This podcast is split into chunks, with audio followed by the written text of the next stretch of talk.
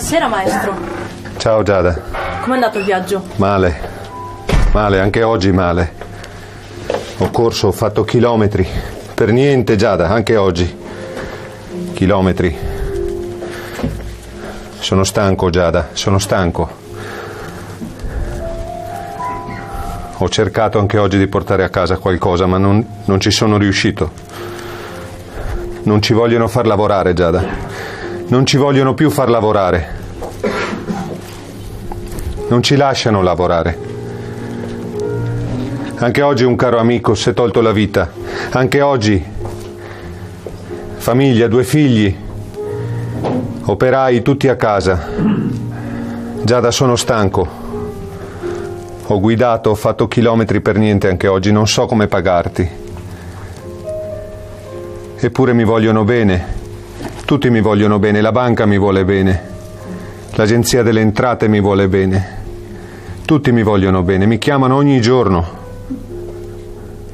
Sono stanco, Giada. Non voglio più vedere nessuno oggi, vado a riposare. Stacca anche il telefono.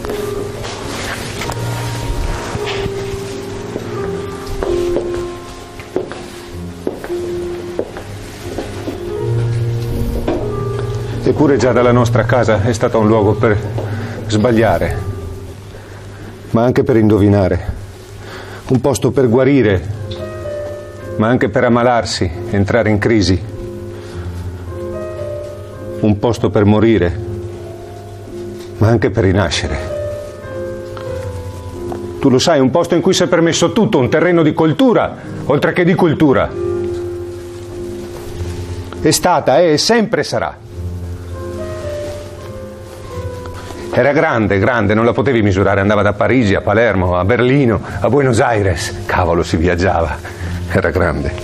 Un'aggregazione di fratelli e sorelle, sparsi ma parenti, solidali, interlocutori. Era la vita la nostra casa. Si nasce, si cresce, si insegna, si impara, si muore, si seppellisce, si cucina, si mangia, si sporca, si lava. Si ride e si piange, si aiuta e si chiede aiuto. Di lei dicono la gioia. Non la perde, no, non ce la facciamo rubare. Perché non c'è mai stata e non ci potrà mai essere in essa il mercato della gioia.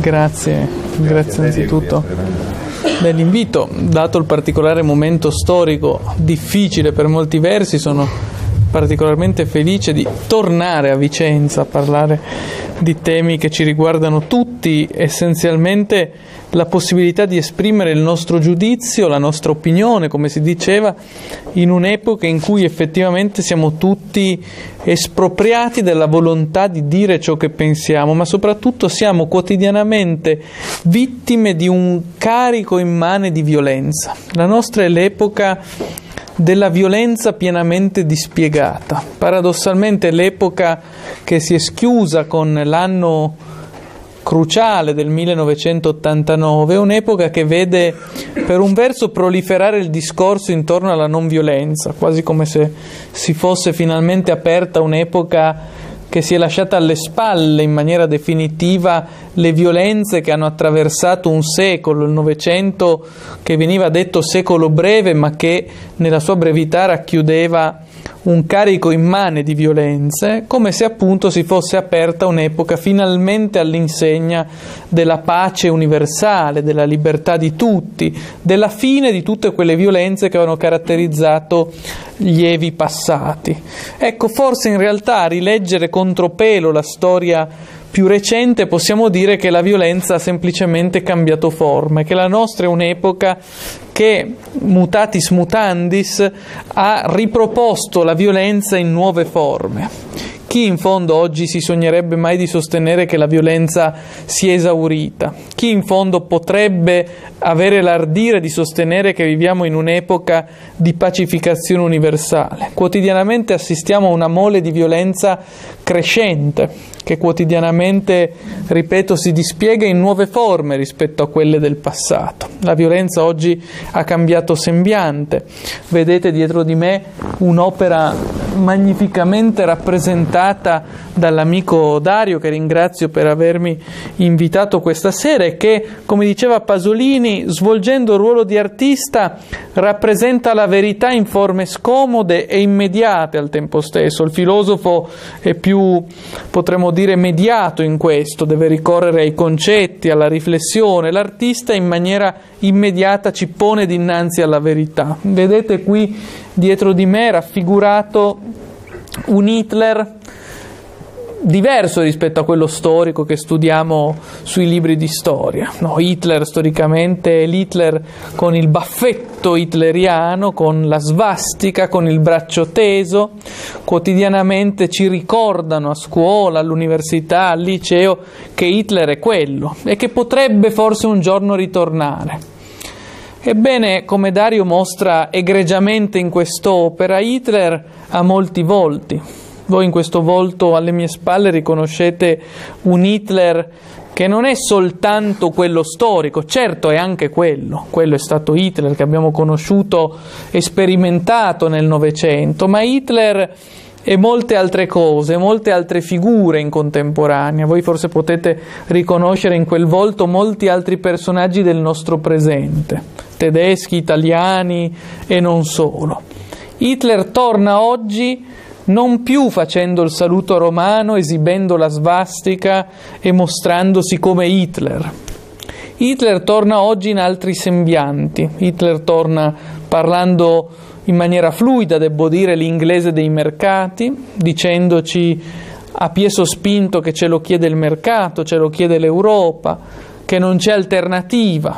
Hitler addirittura condanna le violenze dell'Hitler storico, quello della svastica e del braccio teso. Hitler oggi ritorna mettendoci dinanzi a un carico immane di violenza che non è più quella dei campi di concentramento, dei carri armati, delle bombe, è una violenza più direttamente economica, quella dinanzi alla quale ci pone il nuovo Hitler. È una violenza schiettamente economica perché in fondo se vi è una specificità del sistema odierno dominante sta proprio nel fatto che esso, essendo il capitalismo pienamente realizzato, non ha più immediatamente bisogno di ricorrere alle forme ornamentali a cui ricorreva la violenza nel Novecento, carri armati, bombe, campi di sterminio. Un sistema capitalistico pienamente realizzato è quello in cui la violenza si esibisce in forma prettamente economica, ossia basandosi, avrebbe detto Marx, sulla semplice diversificazione delle funzioni sociali ed economiche. Non vi è bisogno che qualcuno sancisca in termini giuridici che tu sei schiavo e l'altro è signore, è semplicemente la collocazione diversa nel campo economico a stabilire in maniera immediata, economica appunto, questo diverso rapporto. Hitler oggi è tornato in maniera diversa, ma è tornato. Paradossalmente Hitler oggi condanna l'Hitler del passato per potersi meglio legittimare in forma anonima, impersonale. Mm? Potremmo anzi dire paradossalmente che il mostruoso Hitler del Novecento, sineddoche del male radicale, firmava i suoi crimini paradossalmente, ci metteva la faccia dietro quelle gesta abominevoli, terribili, ingiustificabili. Oggi invece a chi dobbiamo dire grazie per quello che sta avvenendo? A chi dobbiamo dire grazie se si compiono quotidianamente vere e proprie catombi di imprenditori che si tolgono la vita grazie al sistema economico? Lavoratori che non giungendo a fine mese sono costretti a togliere di mezzo se stessi per non sopportare una situazione altrimenti insopportabile. Hitler oggi non si vede, c'è nei suoi effetti, che sono quelli, morte, stermini che quotidianamente si verificano. Se voi andaste alla stazione di Milano riscontrereste che quotidianamente vengono annullate partenze di treni per il fatto che qualcuno è morto sulla linea. Non si sa in che modo, non ce lo dicono, si sa soltanto che qualcuno muore misteriosamente sulla linea dei treni che vanno verso Venezia, verso Torino, verso Genova. Eppure qualcuno muore, si toglie la vita. Hitler, ripeto, firmava i suoi crimini ingiustificabili, almeno sapevamo chi era il responsabile. Oggi chi è responsabile? Ce lo chiede il mercato, ce lo chiede l'Europa e quindi siamo tutti egualmente innocenti ed egualmente responsabili. Non c'è un artefice di ciò che sta avvenendo. Questo è lo scenario in cui ci troviamo oggi. È inutile che io cerchi ulteriormente di spiegarlo a voi che siete di Vicenza, a voi che avete sperimentato sulla vostra carne viva che cosa sia la violenza del sistema economico, del sistema della violenza economica finanziaria che pudicamente chiamiamo economia di libero mercato, capitalismo, che significa semplicemente il diritto per il più forte di massacrare chi è più debole. Questo è oggi il capitalismo dell'epoca liquido-finanziaria, il sistema bancario che dal nulla è esploso sotto i nostri, sotto i vostri occhi, questo ha rappresentato il sistema di una violenza immane che non firma i propri crimini. Questo è il sistema economico il sistema finanziario capitalistico, ma basta che quotidianamente noi abbiamo contezza del fatto che semplicemente muovendo sugli schermi la freccetta del nostro mouse, acquistando le merci scintillanti, fantasmagoriche che vediamo scorrere seducenti e voluttuose sui nostri terminali, acquistando quelle merci, noi perpetriamo le violenze del sistema dominante, acquistando quelle merci favolose, scintillanti, a, basso, a basso costo che quotidianamente acquistiamo, noi mettiamo a morte individui. Quelle merci che acquistiamo hanno tracce che finiscono nel sangue. Un tempo si sarebbe detto il sangue di quelle merci finisce in Cina, in Bangladesh, nei paesi che la neolingua orwelliana ha scelto falsamente, ipocritamente di chiamare paesi in via di sviluppo. Oggi è lo stesso sistema capitalistico a rendere l'Occidente stesso, l'Italia, la Francia, la Germania, tante colonie come le altre. Per la prima volta oggi nel sistema dominante tutti i paesi interni al capitalismo diventano colonie con lo stesso trattamento, con lo stesso massacro quotidiano. Basti vedere quello che sta accadendo nei pressi della mia città, a Torino, dove 500 lavoratori per una semplice decisione padronale vengono licenziati, dall'oggi al domani costretti a vivere come se non avessero più dignità, non avessero più un lavoro. Questo è il sistema dominante capitalistico di cui bisogna avere coscienza, un immane dispositivo che produce violenza. Eppure essi, i dominanti, di cui dirò tra breve, ci ripetono ogni giorno di più che la violenza è localizzata in singoli episodi che esplodono e che in qualche maniera fanno eccezione rispetto a un sistema di per sé buono, neutro, che non conosce violenza.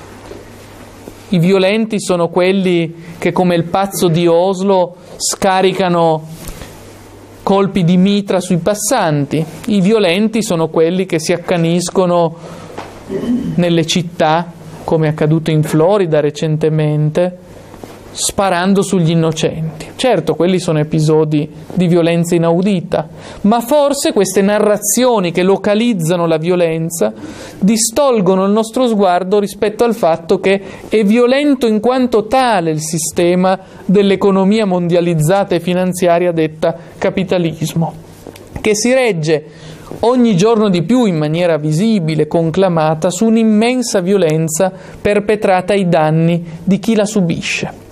Ecco, oggi vorrei dire eh, in maniera diretta, senza perifrasi, che abbiamo una nuova composizione di classe nel moderno capitalismo contemporaneo. Non c'è più il conflitto tra borghesia e proletariato. Oggi il conflitto ha mutato forma, e ha mutato forma non perché lo dico io, che sarebbe poca cosa, ma perché è nella logica fattuale che tutti voi potete facilmente riscontrare nella realtà dei fatti.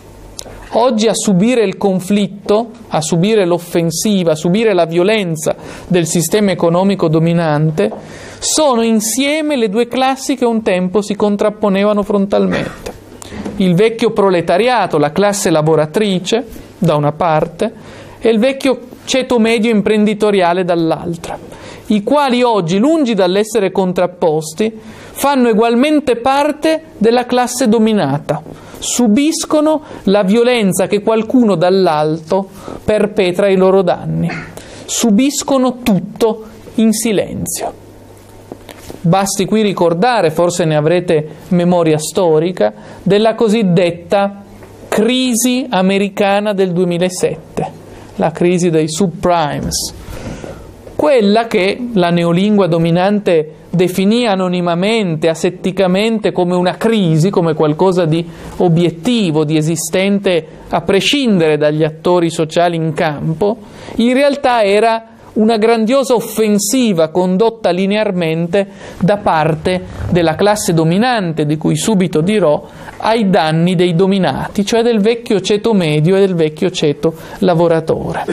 Quella crisi, divampata nel 2007, i cui strascichi ancora oggi abbiamo dinanzi a noi, in tutta la loro violenza vorrei dire, si basava esattamente sulla volontà netta e chiara per chi avesse e abbia ancora oggi il coraggio di denunziare le cose con il loro nome, era una violenza diretta ai danni delle classi medie e del, della classe lavoratrice. Fu il modo, quella crisi, con cui tramite raggiri, truffe e sofisticati stratagemmi bancari si portò via tutto al ceto medio e alla classe lavoratrice. A questo servì la crisi economica cosiddetta del 2007.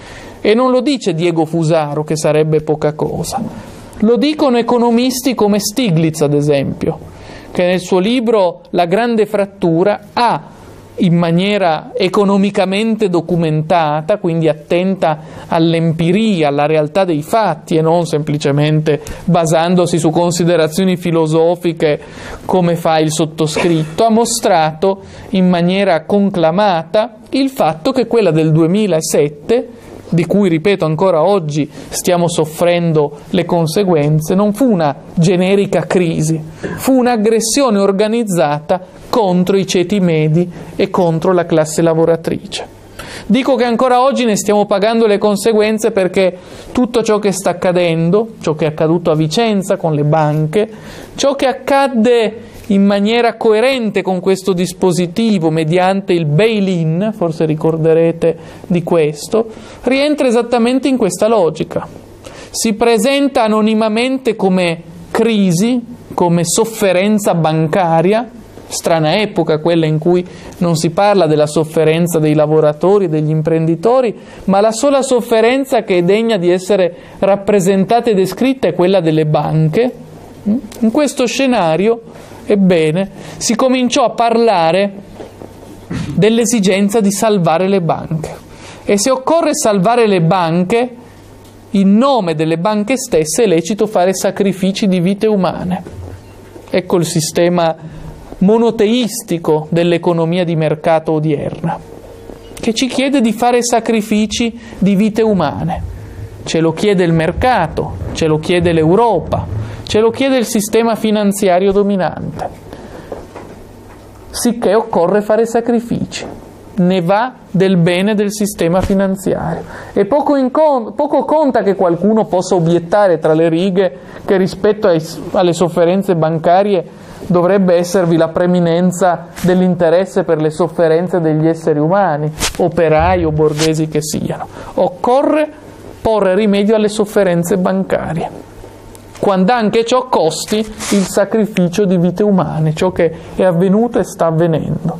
Quotidianamente, quasi come se si trattasse di uno stillicidio, stiamo assistendo a un dispendio immane di vite umane che vengono sacrificate, complice la crisi, come viene definita. Complice la crisi.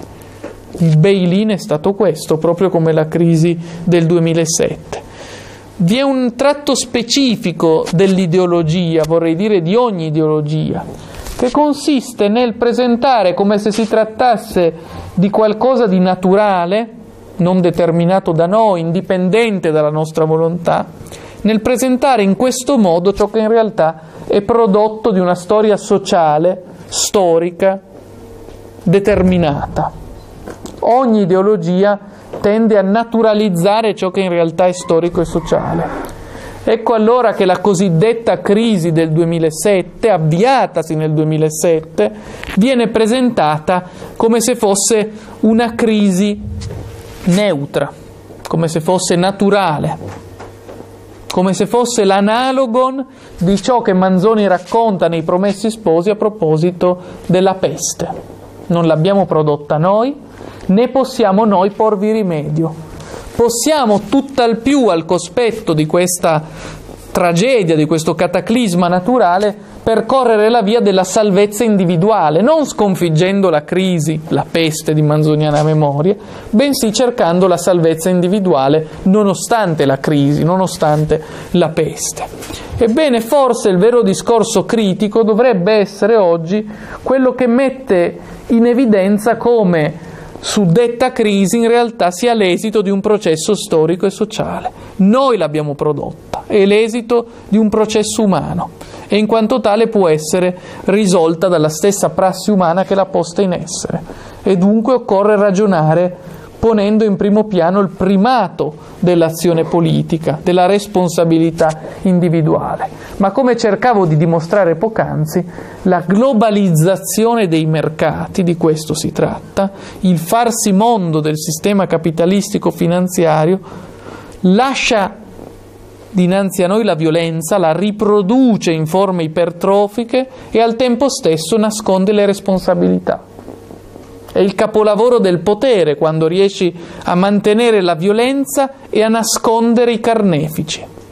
La violenza si perpetra quotidianamente e non sappiamo no, noi mai a chi dire grazie di tutto questo. Il volto anonimo dei mercati, dell'Europa, della globalizzazione nasconde questa violenza.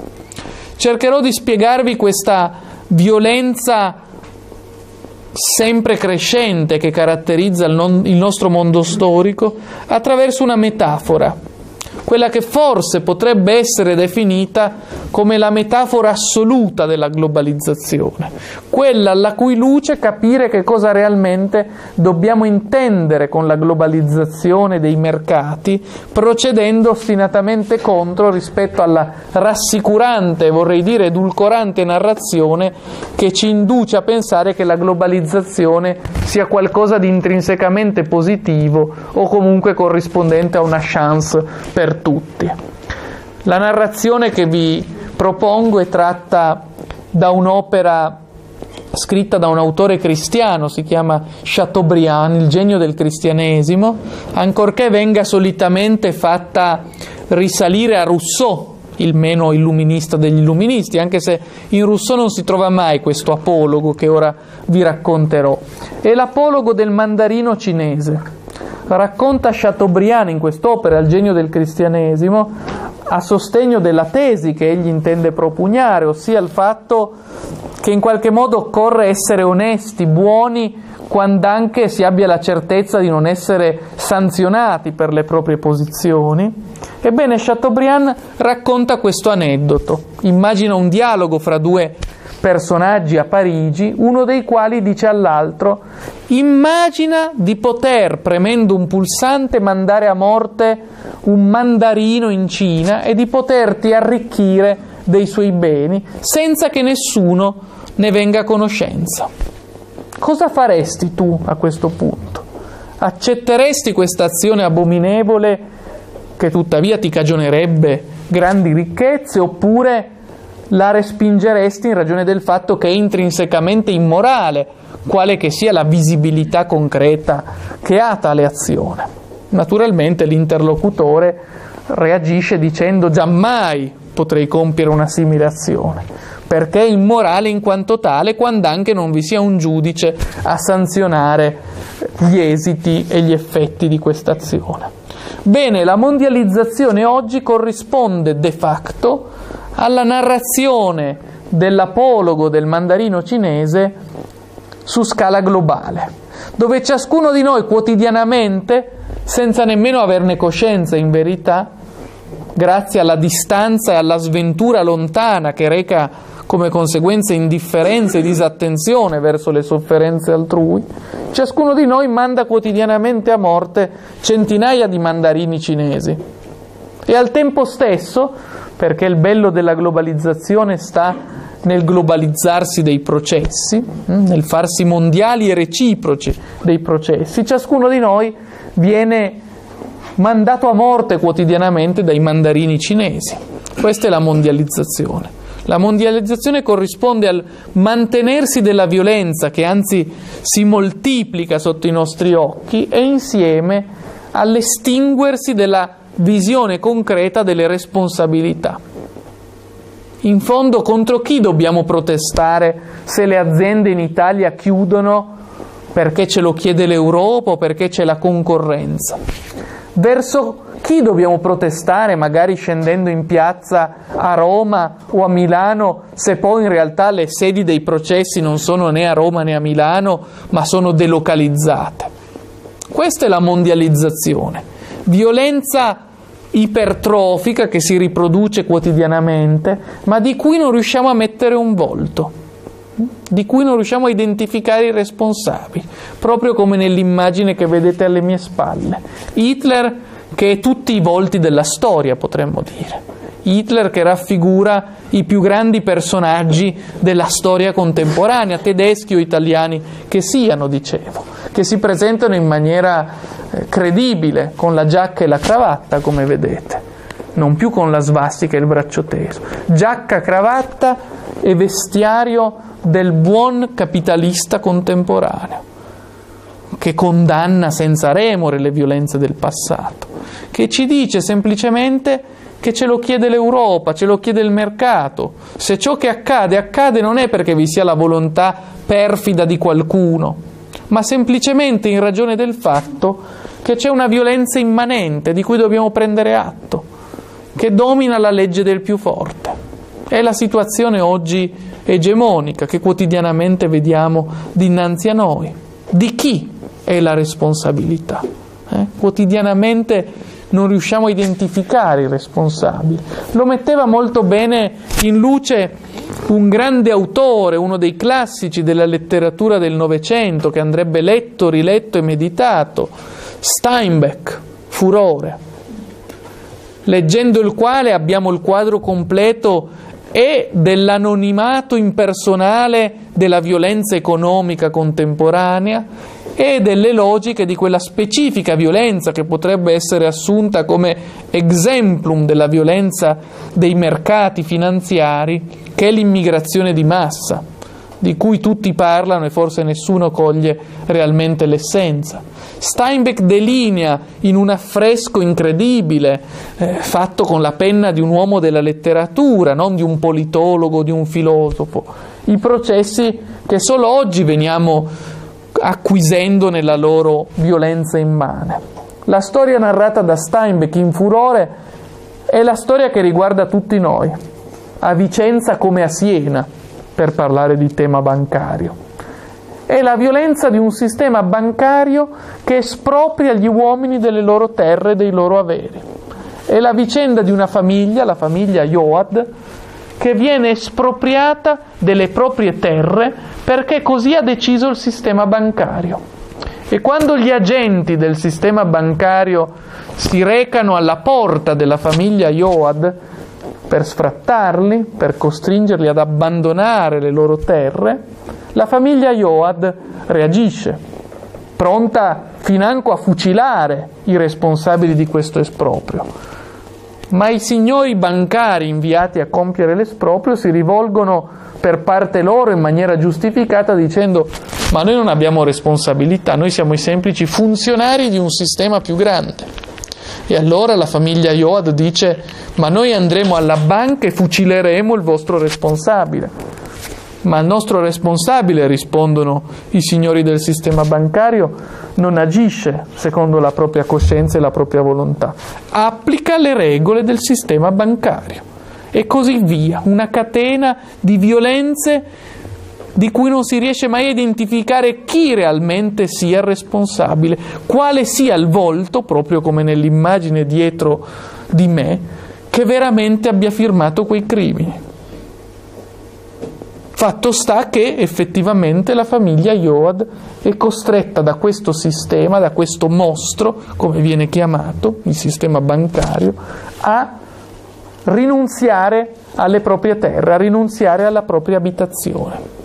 Solo il più anziano della famiglia, il nonno, si rifiuta di mettersi in cammino, di migrare. Il nonno dice io resto qui, questa terra non vale nulla sicuramente, ma è la mia terra.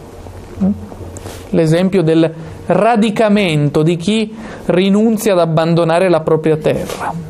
La famiglia Yoad, abbandonato il nonno, si mette in cammino, prende la strada verso la California, verso l'Eldorado, come viene presentato dalla pubblicistica del tempo. Si mette in moto. Tanto più che la famiglia Yoad ha letto di volantini che dicono che in California vi è il Bengodi per tutti. Cercano lavoratori in California, quindi c'è la possibilità per tutti di ripartire alla grande. Solo che quando la famiglia Yoad, dopo un viaggio odisseico, giunge in California, scopre che quei volantini in cui si diceva che aziende californiane cercavano 20.000 lavoratori sono stati distribuiti a 200.000 lavoratori, forse a 300.000 e che quindi si presentano per 20.000 posti di lavoro centinaia di migliaia di, di, lavoratori disperati che hanno subito, proprio come la famiglia Yoad, espropri. Che fare allora? A chi va quel posto? Si sono concentrati in loco centinaia di migliaia di potenziali lavoratori. Ma a chi va in concreto il posto? Facilissimo. I signori che detengono il capitale cominciano a fare una selezione basandosi non certo sulle capacità, sugli studi, sulle concrete competenze dei lavoratori, procedendo al ribasso. Chi è disposto a fare il medesimo al prezzo più basso? Questa è la legge del capitale oggi. Questa è la legge che massacra brutalmente i lavoratori nostrani e che massacra brutalmente l'impresa nazionale. A colpi lo chiamano di TTIP, di CETA, tutte sigle neo-orwelliane che nascondono la volontà netta, evidente di massacrare i ceti medi imprenditoriali e la classe lavoratrice, tutelando sempre e solo i grandi signori della finanza e del big business. Ecco allora che tornando alla famiglia Yoad, giunta in California, si trova dinanzi a questa opera di concorrenza al ribasso. Chi è disposto ad accettare quel posto di lavoro a costi e a tutele più basse. Un gioco al ribasso, un massacro al ribasso. Accetta chi è talmente disperato da poter accettare quel posto pur di poter avere di che campare. Questa è la scena dinanzi alla quale ci pone Steinbeck. Questa è nello scenario globale della violenza planetaria chiamata capitalismo finanziario l'immigrazione di massa, spiegata al di là delle odierne retoriche che ci contrappongono fra elogiatori lacrimevoli in stile boldriniano dell'immigrazione di massa o detrattori arrabbiati e rancorosi dei migranti alla maniera di altri partiti del quadrante destro. Noi dobbiamo prendere congedo da queste visioni politiche per ragionare filosoficamente, alla maniera letteraria anche di Steinbeck, sul fenomeno dell'immigrazione di massa. L'immigrazione di massa è il modo con cui il sistema capitalistico finanziario, procedendo in maniera immensamente violenta, abbassa i costi della forza lavoro, sfrutta meglio. Questo è il modo fondamentale cercare, come nella narrazione di Steinbeck, sempre qualcuno disposto a fare il medesimo a un prezzo più basso. Questo è il segreto dell'immigrazione di massa. Vi sarete domandati, immagino, perché oggi il discorso dominante continuamente elogia questi esseri umani verso il quale in realtà i dominanti provano un sovrano disprezzo. Un disprezzo antropologico totale. Che cosa avranno mai in comune i signori della finanza con le loro cravatte rispetto a questi esseri umani che provengono dalla disperazione? Perché mai dovrebbero amare questo materiale umano così diverso da loro? Ma è evidente, lo amano alla stessa maniera che il vampiro può amare il sangue umano. Lo amano per il fatto che sono il materiale ideale da sfruttare e mediante il quale poter meglio sfruttare anche coloro i quali migranti non sono. È del tutto evidente. Se tu italiano, grazie a una storia tua specifica, fatta da un capitalismo olivettiano basato sui diritti, sulla, sul riconoscimento della dignità umana, eri abituato a fare a 10 euro all'ora, supponiamo, un certo lavoro, perché avevi una famiglia, avevi una dignità, avevi dei diritti sociali, al cospetto dei nuovi arrivati che fanno il medesimo a 3 euro all'ora, è evidente che dovrai anche tu abbassare il costo della forza lavoro e quindi dovrai competere al ribasso, proprio come nel romanzo prima evocato di Steinbeck. Questo è il segreto dell'immigrazione di massa. Vi sembrerà forse una narrazione fantascientifica, ma è quello che sta accadendo. È quello che sta accadendo. Non dobbiamo credere che si tratti di casualità episodiche della storia, se in alcune, in alcune cooperative in Friuli già vengono utilizzati i migranti a costi irrisori. Se talvolta sentiamo nel discorso pubblico dire, cito quasi alla lettera, ma che ne facciamo di questi nuovi arrivati? Facciamogli fare lavori volontari, che significa appunto lavoro non pagato, togliendo quello stesso lavoro a chi magari italiano prova a farlo campandoci, ad esempio. Questo è il segreto del processo oggi in atto. Questa è l'immane violenza che il sistema economico dispiega quotidianamente e al tempo stesso questo sistema economico, che è ogni giorno più violento, tende necessariamente a impedire reazioni rispetto ad esso. Questo è l'altro punto che vorrei sviluppare nel mio discorso. Il sistema dominante è l'immane dispiegamento della violenza economica.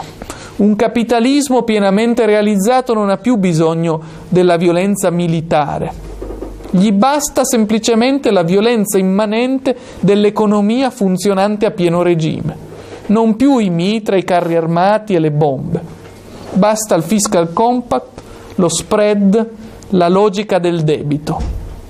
Non c'è più bisogno che la Germania hitleriana invada la Grecia e, come usava dire all'epoca, spezzi alla Grecia le reni. Può farlo benissimo presentandosi fraternamente come parte della stessa comunità, quella europea, e aggredendola a colpi di fiscal compact, debito, troica. La Germania oggi, pur non essendovi più Hitler, ha dichiarato guerra alla Grecia. Ha dichiarato alla guerra alla Grecia in maniera diversa, in maniera economica ma i risultati, credetemi, sono in larga parte assimilabili a quelli che avremmo avuto in altri tempi se vi fosse stata una guerra di tipo classico. La Grecia è stata letteralmente privata delle condizioni di vita dignitosa, vorrei dire. I negli ospedali mancano le medicine, i miei coetanei frugano nei cassonetti dell'immondizia, scene che ho visto con i miei stessi occhi in Grecia. La situazione cioè è quella di una guerra economica. Sicché occorre su queste basi, lasciatemi dire, rovesciare il così largamente diffuso, quasi ubiquitario pregiudizio secondo cui l'Europa ci protegge dalle guerre. L'Europa genera nuove guerre di tipo economico L'Europa produce situazioni di asimmetria basate non già sui carri armati e le bombe, ma sulla semplice diversificazione delle funzioni economiche. Ripeto, Germania e Grecia oggi sono in guerra, in una guerra diversa rispetto a quella classica, ma sempre conflitto è, conflitto economico appunto. Ecco, in questo scenario il paradosso dei paradossi, a mio giudizio, e qui torno alla dicotomia classista oggi imperante sta nel fatto che i dominati subiscono in silenzio, denunziando ogni violenza e quindi accettando la sola violenza che essi subiscono quotidianamente. Chi sono i dominanti? Abbiamo tracciato prima, sia pure rapidamente, un identikit dei dominati, ceti medi e classe lavoratrice. Ma chi sono i dominanti oggi? Ne individuerei l'essenza, il tratto fondamentale, in una ristretta e sparuta classe apolide finanziaria, delocalizzante, che non è più la classe borghese, ma che è anzi per sua essenza una classe antiborghese tanto quanto è antiproletaria. È una classe composta da signori apolidi del big business e della competitività sans frontiere una classe che odia come naturale tutti i valori del mondo proletario, dignità sociale, diritti, mondo della, del pubblico, scuola pubblica, sanità pubblica e così via. Ma è una classe che al tempo stesso, con uguale odio, disprezza tutti i valori del vecchio mondo borghese.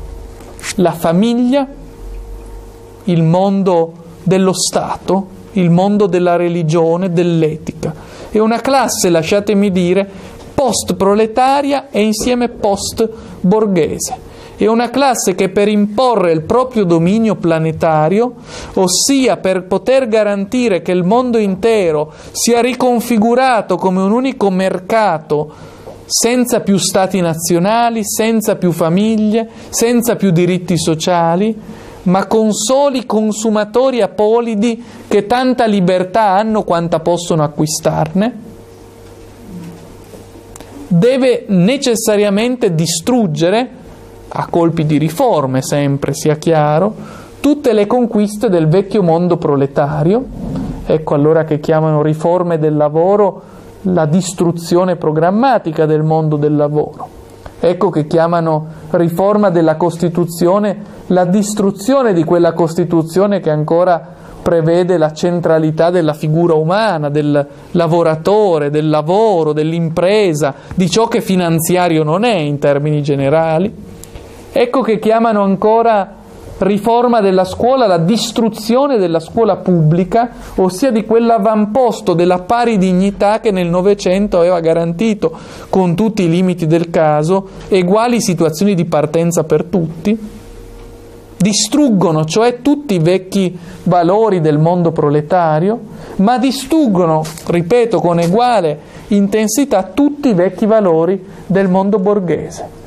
La classe apolide finanziaria dominante oggi sta dissolvendo tutti i vecchi valori su cui era incardinato il mondo borghese classico, la famiglia come cellula genetica della società, come società prepolitica sulla cui base si costituiva anche la società politica, ma poi lo Stato sovrano nazionale come luogo della signoria della politica sull'economia i signori dell'elite finanziaria, ripeto, hanno come obiettivo la riduzione del mondo intero a open space della mondializzazione dei consumi e della libera circolazione delle merci e delle persone, il motto preferito dai signori del mondialismo. Libera circolazione delle merci e delle persone, ossia la condanna a essere noi stessi come esseri umani una merce circolante secondo le logiche della valorizzazione del capitale. Delocalizzazione, immigrazione di massa, le due leve del capitalismo globale, della appunto libera circolazione delle merci e delle persone ridotte esse stesse a merci. I signori apolidi del mondialismo stanno di fatto producendo questo. La riduzione del mondo intero a piano liscio dello scorrimento delle merci e delle persone, a piano liscio in cui tutto deve essere merce. Per questo la mondializzazione capitalistica oggi non accetta che esistano ancora padri e madri, la famiglia, cittadine e cittadini, bisogna essere tutti consumatori, individui consumatori apolidi che si muovono con erranza globale nello spazio liscio del mercato planetario, senza più confini, senza più identità nazionale, senza più famiglia, come semplici consumatori atomizzati e privatizzati, che tanto possono quanto possono acquistare.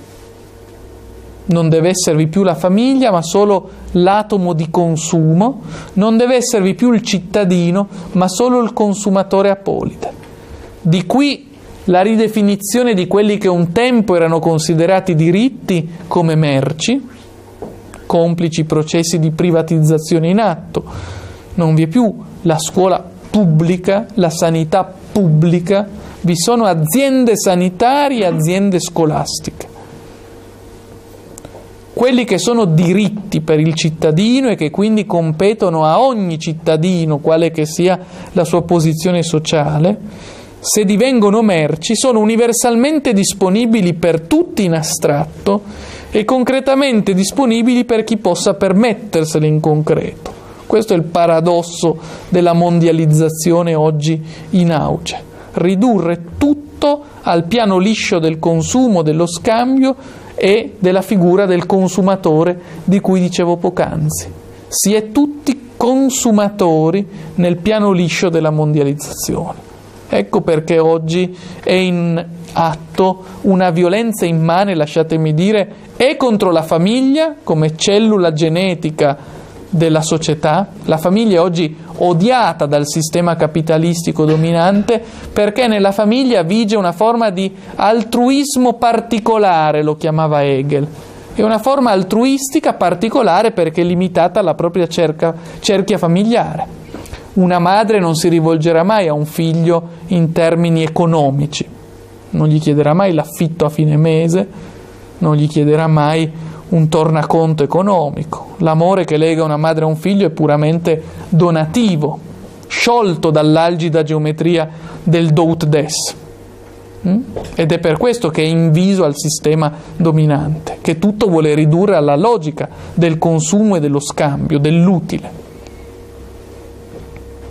La famiglia è la prova provata del fatto che noi siamo animali comunitari, che esistono nella comunità e che non si risolvono nella logica dello scambio. Ecco spiegato l'odio conclamato dell'odierno sistema verso la famiglia. Ma poi al tempo stesso, in maniera convergente, l'odio rispetto a quella famiglia allargata che è lo Stato, dove ciascuno di noi vale come membro di una famiglia che in quanto tale ha diritti e doveri uguali a tutti gli altri. Nel sistema dominante oggi non, non si può che essere consumatori, quindi non membri di una famiglia universale, ma competitors che tanto possono quanto possono acquistare. Ecco perché oggi il sistema dominante distrugge in pari tempo la famiglia e la cittadinanza, ma non lo fa, badate, dicendo da oggi non esiste più la famiglia, da oggi non esiste più la cittadinanza. Lo fa in maniera diametralmente opposta. Da oggi dice tutto è famiglia, da oggi dice tutto è cittadinanza. Ecco allora il motto odierno in ambito dei costumi, love is love, che è l'equivalente del business is business dell'economia di mercato. Tutto è famiglia e dunque nulla è più famiglia. E al tempo stesso a colpi di ius soli, tutto diventa, diventa, cittadinanza e quindi non esiste più la cittadinanza. L'obiettivo, si badi, non è quello di rendere chi non è ancora cittadino cittadino in senso pieno, che sarebbe altrimenti massimamente encomiabile. Sarebbe la cosa più auspicabile, fare in modo che anche altri abbiano i diritti di cui noi storicamente beneficiamo ma la razio dei processi in atto è esattamente quella opposta. Non è quella di rendere loro come noi, ma è di rendere noi come loro. Se noi siamo, supponiamo, concedetemi la metafora, cittadini di serie A e loro cittadini di serie B, sarebbe auspicabile far diventare anche loro come noi cittadini di serie A ma la logica è esattamente quella opposta, è quella di renderci uguali nel senso di far passare anche noi al rango di cittadini di serie B. È quella che il grande Hegel chiamava l'eguaglianza dell'irrilevanza. Renderci uguali sì, ma nel senso di tutti ugualmente irrilevanti cioè di abbassarci tutti per renderci uguali, dichiarando il nostro statuto di cittadini un privilegio e dunque in nome della lotta contro i privilegi toglierci quello statuto e renderci come chi cittadino non è. Questa è la logica dei processi oggi in atto, dominanti. E il paradosso su cui è bene ragionare è il fatto che mentre questa violenza immane quotidianamente si dispiega, una violenza che in altri tempi avrebbe cagionato il divampare di dieci rivoluzioni francesi e venti rivoluzioni russe, forse, mentre tutto questo accade perché l'epoca dopo l'89 è l'epoca della violenza,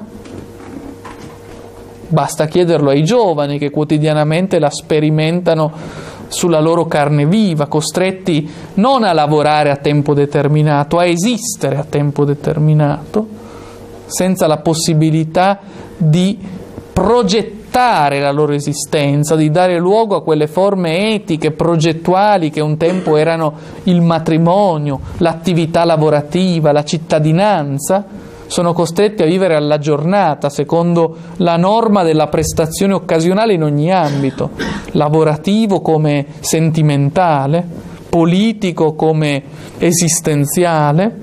Ebbene, mentre questo avviene, non divampano le rivoluzioni francesi e le rivoluzioni russe, cioè i modi con cui, criticabili finché volete, ma l'umanità ha agito per trasformare la propria condizione, gli uomini invece subiscono in silenzio ciò che sta avvenendo, subiscono quotidianamente la violenza che viene al mondo, accettandola vuoi come il migliore dei mondi possibili alla maniera del Pangloss descritto da Voltaire, vuoi vivendola come irreversibile, inemendabile, fisiologica. Quando anche ci siano moti contestativi, essi restano imprigionati negli andri della coscienza individuale, che vive il sistema dominante come ingiusto, iniquo, inaccettabile, ma al tempo stesso non è in grado di trasformare questa giusta rabbia gravida di buone ragioni in un progetto politico palingenetico, redentivo, di rovesciamento delle asimmetrie tetragone dei rapporti di forza dominanti. Ecco allora che abbiamo o la figura degli ultimi uomini sazi e felici, le masse dei pecoroni cosmopolitiche, mentre dilaga questa violenza che li vede a tempo determinato nella loro esistenza, anziché rovesciarla, si mettono placidamente in coda per acquistare le nuove merci, i nuovi iPhone che la civiltà dei consumi offre loro a buon mercato, pagandoli a rate naturalmente, oppure la figura complementare degli individui adirati che però spengono la loro ira nella loro solitudine individualizzata. Zygmunt Bauman, defunto pochi anni fa, parlava di società liquida.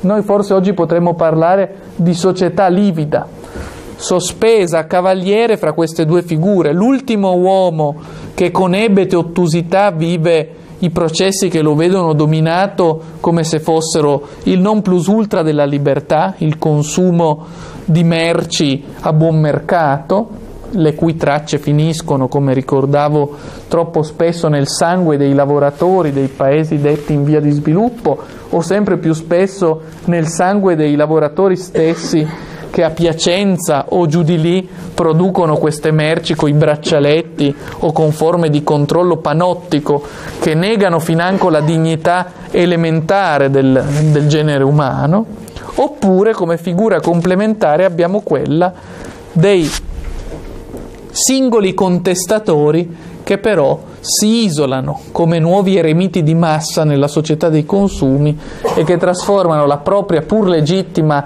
rabbia individuale in qualcosa che non sfocia mai in progetti politici condivisi, corali e redentivi. Tutti oggi ci troviamo in una situazione analoga per molti versi a quella che potrebbe a giusto titolo essere intesa in questo caso la metafora assoluta non della mondializzazione capitalistica ma della filosofia in quanto tale, la caverna di Platone. Nella Repubblica Platone narra quella che freudianamente potremmo chiamare la scena originaria della filosofia.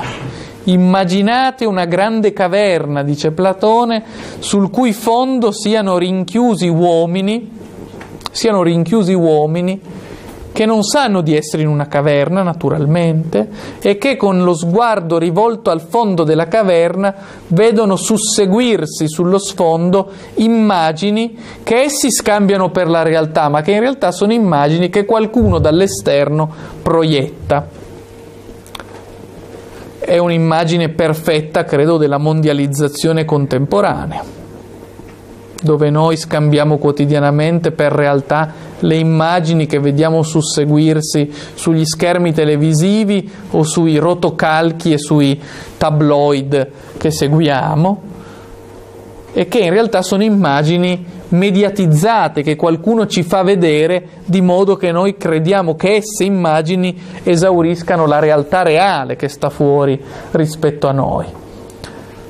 La metafora della, della caverna di Platone è interessante da un certo punto di vista perché ci aiuta a riflettere sul fatto che noi possiamo sapere che cosa una caverna sia se e solo se ci troviamo fuori dalla caverna se si è dentro una caverna non si può sapere né di essere all'interno di una caverna né che cosa sia una caverna. Per questo paradossalmente io dico sempre che peggio del mondo diviso nei due blocchi poteva essere solo ciò che è venuto dopo, il mondo a capitalismo integrale, il mondo post 1989. Fino al 1989 era un po' come se vi fossero due caverne dentro una caverna vi erano i sovietici, dentro l'altra caverna eravamo noi. E ciascuno poteva criticare la caverna altrui. Noi potevamo molto bene vedere in maniera tangibile i limiti della caverna in cui erano rinchiusi loro.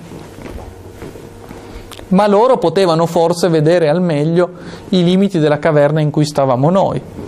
È significativo a questo proposito l'esempio di quell'esule che fuggito dall'Unione Sovietica e accolto in Occidente, interrogato dagli europei, rispose tutto ciò che ci dicevano in Russia su di noi era falso, ma era vero tutto ciò che ci dicevano su di voi. Mm? Ecco, ciascuno dalla propria caverna poteva criticare la caverna altrui e ciò rendeva possibile auspicare un'uscita dalla caverna sia sovietica sia occidentale.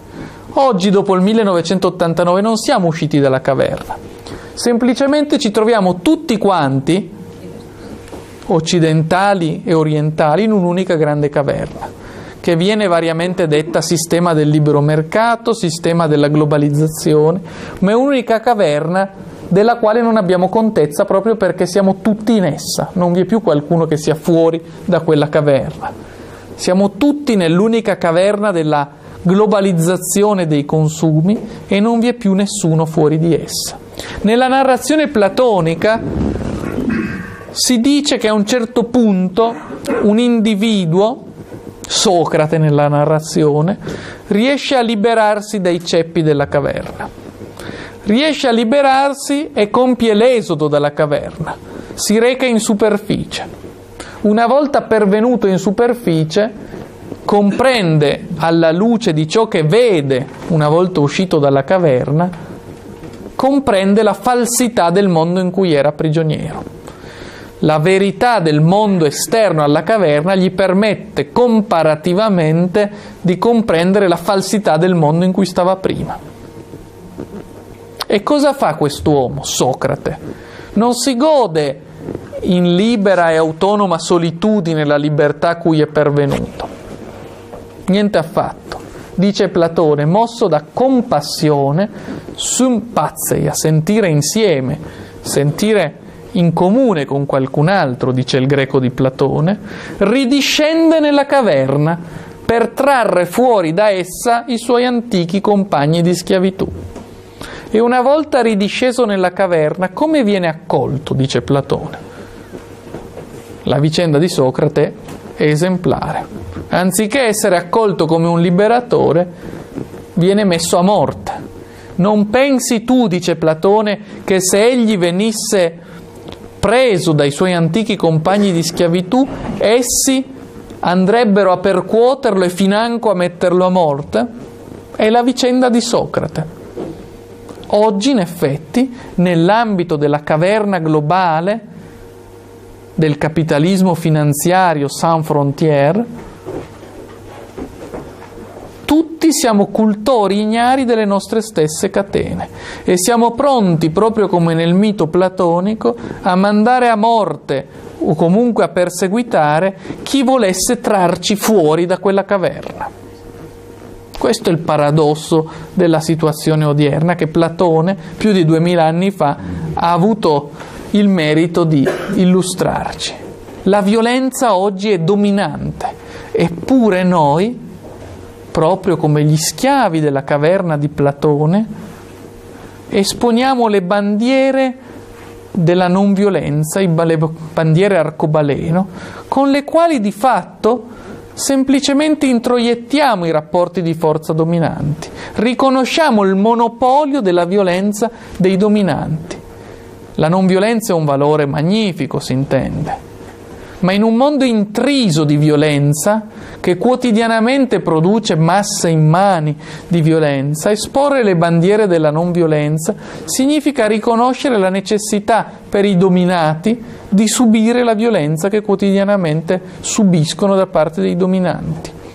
È una sorta di introiezione dei rapporti di forza dominanti come se appunto la violenza da condannare da demonizzare fosse sempre solo quella dei dominati, che devono pacatamente rassegnarsi a subire l'esistente, che lungi dall'essere un mondo pacificato, è un mondo intriso, come ho detto, di violenza. Questo è il paradosso dell'odierno sistema, che quotidianamente denunzia come violenza tutto ciò che possa mettere in discussione l'ordine dominante, che è intrinsecamente violento nella sua stessa struttura.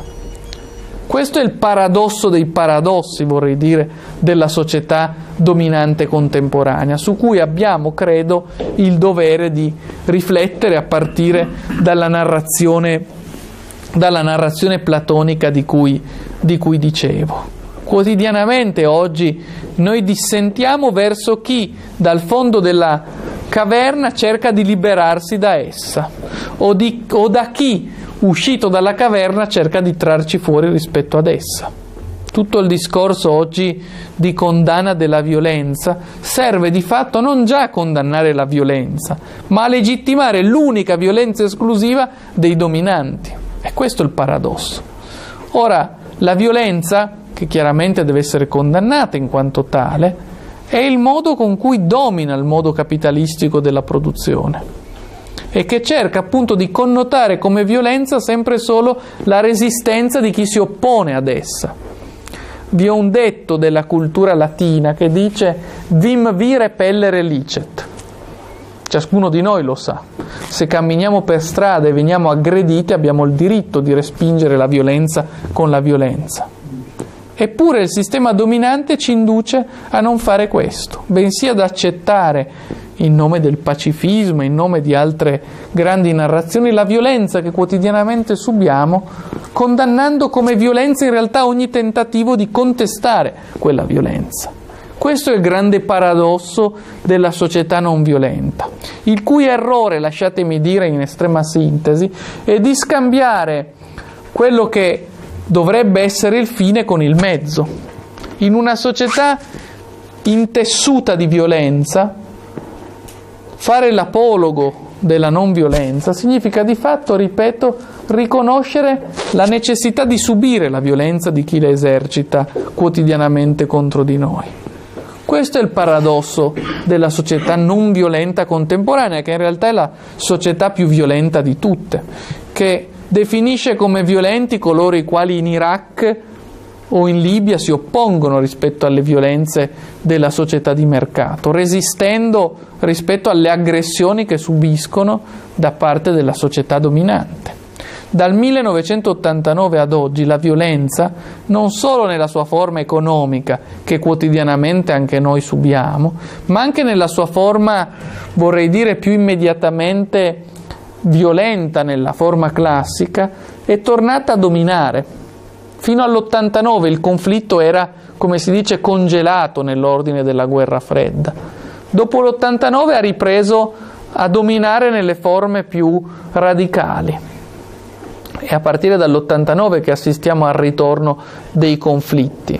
Iraq 91, Serbia 99, Afghanistan 2001, di nuovo Iraq 2003, ancora poi con la Libia, ricorderete nel 2011 e così via. Lo scenario è sempre il medesimo, lasciate che descriva celermente questo. È sempre il modo in cui la potenza uscita dalla guerra fredda, cioè dalla terza guerra mondiale, gli Stati Uniti d'America, dichiarano guerra a tutti i paesi che ancora non siano allineati con il nuovo ordine mondiale americanocentrico e capitalistico finanziario il canovaccio, la narrazione è sempre la medesima. C'è, si dice, un paese, uno Stato canaglia viene chiamato non a caso, un paese non allineato, che per di più ha sempre immancabilmente un nuovo Hitler, deve esserci sempre un nuovo Hitler eh, nella narrazione. Il nuovo Hitler però non è mai quello con la cravatta e che parla inglese nella narrazione dominante, è sempre Hitler vecchia maniera. Ecco allora che c'era Hitler in Iraq con Saddam, c'era Hitler in Libia con Gheddafi, c'era Hitler in Jugoslavia con Milosevic, Hitlerosevic come lo chiamò un rotocalco aziendale italiano. Deve esserci sempre un nuovo Hitler, di modo che vi sia sempre poi come male necessario la nuova Hiroshima, cioè il bombardamento umanitario, l'imperialismo etico, la democrazia missilistica e così via. È la storia dall'89 ad oggi. Deve esserci il nuovo Hitler di modo che ci sia la nuova Hiroshima, deve esserci il nuovo Hitler di modo che l'aggressione imperialistica, la violenza dell'imperialismo si presenti come emancipativa e liberatoria. Questo è lo scenario a cui assistiamo. Deve esserci sempre Hitler nella narrazione. Anche oggi deve esserci sempre il fascismo nelle nostre narrazioni. Sempre deve esserci. Badate bene. Il capitalismo vive di questa narrazione. Deve esserci sempre un fascista. Perché se non c'è il fascista o il nazista o il totalitario, il capitalismo viene smascherato esso stesso per quello che è, totalitario, violento e repressivo. Deve esserci un fascista, nazista o totalitario di modo che il capitalismo possa nobilitarsi sempre come tollerante e emancipativo. Questa è la funzione ideologica oggi dell'antifascismo in assenza di fascismo, si parla di storia contemporanea. Mentre l'antifascismo di Antonio Gramsci era un antifascismo eroico in presenza di fascismo, patriottico e anticapitalista. L'odierno antifascismo è globalista, ultracapitalista in totale assenza di fascismo. Serve sempre solo di legittimazione dell'ordine capitalistico finanziario dominante.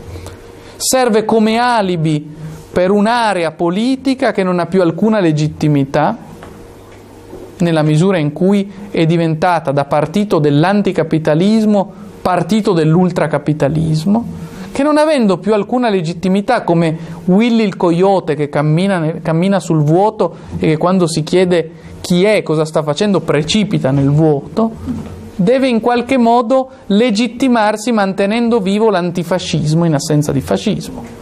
Il segreto sta in questo, nel mantenersi antifascisti in assenza di fascismo per non essere anticapitalisti in presenza di capitalismo. E questo è il segreto dell'antifascismo oggi. Per poter appoggiare sempre di nuovo, in funzione antifascista, la violenza del capitalismo. L'abbiamo visto in Francia pochi mesi fa. In nome dell'antifascismo, Le Pen e l'armata Brancaleone dei fascisti gli antifascisti hanno appoggiato l'ultracapitalista prodotto in vitro dai gruppi Rothschild, bancari, finanziari, Macron. Mm? In nome della lotta contro il manganello fascista, costoro hanno appoggiato in pieno il nuovo manganello invisibile economico dell'economia di mercato flessibile capitalistica dell'elite finanziaria. Questo è il paradosso.